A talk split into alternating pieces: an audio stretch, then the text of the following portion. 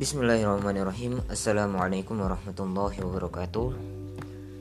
Alhamdulillah Alhamdulillahillazi alafa baina qulubina Wa ja'alana ikhwanan mutahabina Amilina da'ina mujahidina fi sabili Asyhadu an la ilaha illallah wahdahu la syarikalah Wa asyhadu anna muhammadan abduhu rasuluh la nabiyya ba'da Alhamdulillah teman-teman sekalian pada kesempatan kali ini kita masih bisa diberikan kesempatan oleh Allah Subhanahu wa taala untuk bersama-sama kita mendengarkan ya, kita juga belajar dari buku yang akan saya review yakni buku dengan judul Wakil Rakyat 4.5 modul pelatihan, bimbingan, dan tema diskusi untuk politisi muda dan anggota DPRD provinsi, kabupaten, dan kota.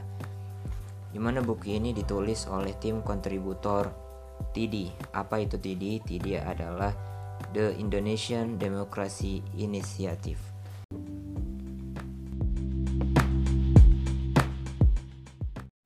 Bicara tentang wakil rakyat, maka kita juga akan bicara tentang demokrasi. Demokrasi yang kita rasakan saat ini tentunya memang masih banyak kritik ya, terutama kritik yang lahir dari masyarakat, kritik yang lahir daripada akademisi, kritik yang juga lahir daripada aktivis-aktivis. Dalam satu sisi kita melihat, kita menyaksikan bagaimana masyarakat yang menyuarakan kritiknya terhadap pemerintah itu dengan gampangnya bisa diproses secara hukum. Tapi di satu sisi yang lain ada orang-orang yang mungkin dia pro terhadap pemerintah, tapi memberikan kritik dan juga bahkan sampai cacian kepada orang lain, tapi mereka tidak diproses secara hukum gitu, masih bisa berkeliaran bebas di dunia maya untuk untuk kemudian menuliskan pendapat-pendapatnya gitu. Nah, salah satu bentuk implementasi dari demokrasi ini adalah adanya pemilihan umum yang kemudian masyarakat turut berpartisipasi di sana. Dan kita sudah melalui empat kali proses pemilihan umum tersebut. Dari tahun 2004 kemudian 2009 2014 dan terakhir 2019 demokrasi seperti apa yang ingin kita tuju? Maka sejatinya bukan hanya sekedar pelaksanaan pemilu itu saja. Karena itu kita bisa kita kategorikan sebagai demokrasi prosedural. Dalam artian ada pelaksanaan pemilihan umumnya, masyarakat turut berpartisipasi. Tapi yang menjadi tujuan kita sejatinya adalah untuk menghadirkan demokrasi yang substansial, demokrasi yang itu tidak hanya diwujudkan dalam proses pemilihan tapi juga diejawantahkan dalam kehidupan berbangsa, bernegara, dan bermasyarakat. Dan ini tentu yang menjadi mimpi kita bersama adalah bagaimana demokrasi itu juga bisa berfokus pada kepentingan rakyat. Karena salah satu teori yang kita kenal adalah bahwa demokrasi itu adalah dari rakyat oleh rakyat dan untuk rakyat gitu. Nah, apa sih sebenarnya ukurannya? Ukuran daripada demokrasi substansial itu atau mungkin demokrasi substansif.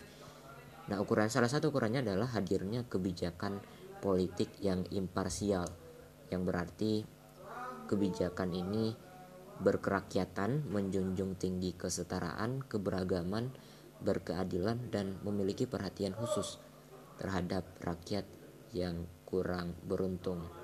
Nah, selama ini kita terperangkap ke dalam jebakan praktik demokrasi prosedural ini. Yang mungkin bagi sebagian orang mengatakan menganggap oh kita sudah berada dalam lingkungan alam demokrasi seutuhnya. Tapi sejatinya kalau kita dalami lagi, membedah lagi demokrasi itu masih banyak sekali PR, masih banyak sekali tugas-tugas yang harus kita selesaikan bersama dalam konteks politik ini nanti yang bisa menjadi salah satu pekerjaan ya yang kita kerjakan khususnya adalah pada ranah pendidikan politik itu sendiri. Bagaimana masyarakat maupun kadernya ini masih dipandang lemah dalam proses kaderisasi. Belum lagi menjelang uh, pemilu misalkan ya, beberapa partai politik itu terlalu pragmatis dalam menentukan calon-calon yang akan diusung. Ada beberapa partai ya terutama ya, uh, tidak nggak usah saya sebutkan, tapi yang jelas mereka mengusung banyak sekali artis-artis yang menjadi calon yang diusung oleh partai tersebut gitu. Nah ini kan tentu ada indikasi bahwa proses kaderisasi yang terjadi pada partai tersebut tidak sehat karena aktor-aktor yang terlibat, aktor-aktor yang kemudian dimunculkan itu tidak pure, itu tidak murni lahir dari proses kaderisasi partai tersebut. Nah inilah yang menjadi salah satu kekurangan. Nah saya kira buku ini hadir untuk merespon kekurangan-kekurangan yang ada sebelumnya, sekaligus juga menjawab dan menghadirkan solusi seperti apa kiranya wakil rakyat kita ke depannya untuk bisa menyelesaikan persoalan-persoalan yang sedemikian berupa rumit tersebut. Buku ini, buku Wakil Rakyat 4.5, bukan hanya menjadi bahan bacaan bagi para calon politisi, tapi juga bisa sebagai referensi masyarakat di dalam memahami seperti apa sebenarnya fungsi ataupun tupoksi daripada para politisi kita, para legislator kita. Wakil rakyat 4.5 harus mengambil peran besar dan bagian dari rekayasa generasi muda dan iklim demokrasi Indonesia. Wakil rakyat 4.5 juga harus memberikan pencerdasan politik dan demokrasi yang dibutuhkan untuk menyadarkan warga negara akan hak-haknya, baik perempuan, anak-anak, kaum difabel, dan kelompok terpinggirkan lainnya. Kalau bisa disimpulkan, paling tidak buku ini memiliki 8 poin penting yang mana menurut tim kajian TIDI 8 Poin ini yang menjadi visi etik politisi muda yang harapannya menjadi outcome. Jadi poin pertama itu adalah perihal moralitas. Di mana moralitas ini menjadi basis etik yang sangat penting bagi politisi muda sehingga tingginya angka korupsi di kalangan politisi itu mendapatkan perlawanan berarti dan kredibilitas politisinya dan penanganan yang efektif. Yang kedua adalah akal sehat. Politisi muda perlu merawat akal sehat sehingga tidak terjebak kebiasaan akal-akalan. Yang ketiga adalah kompetensi.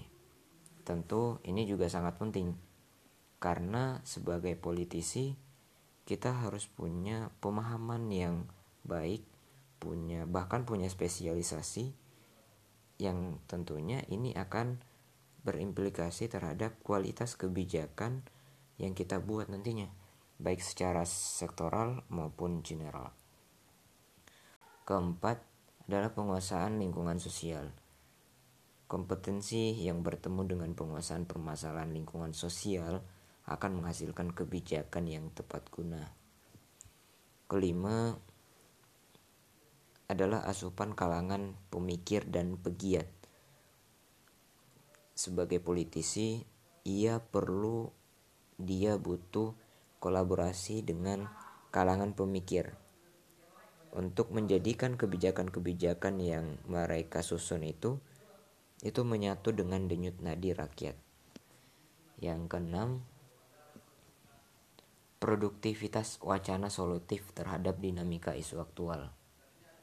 Kolaborasi politisi muda dengan pemikir dan pegiat akan membuatnya responsif dan proaktif dalam mengurus utamakan wacana dan solusi di tiap isu, momen, dan krisis. Yang ketujuh, interaksi dengan kampus sebagai industri manusia.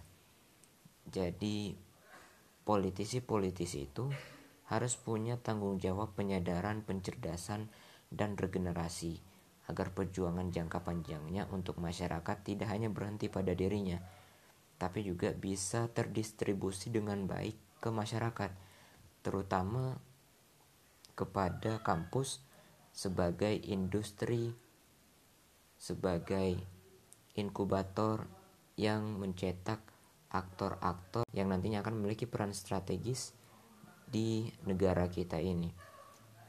Nah, dalam konteks ini, seharusnya kampus tidak antipati, kampus tidak alergi ketika politisi-politisi tersebut lahir di lingkungannya, sebab itu adalah mekanisme-mekanisme yang harusnya kita bangun, kultur yang kita bangun, agar apa? Agar terjadi dialektika, agar kemudian masyarakat, terutama mahasiswa, bisa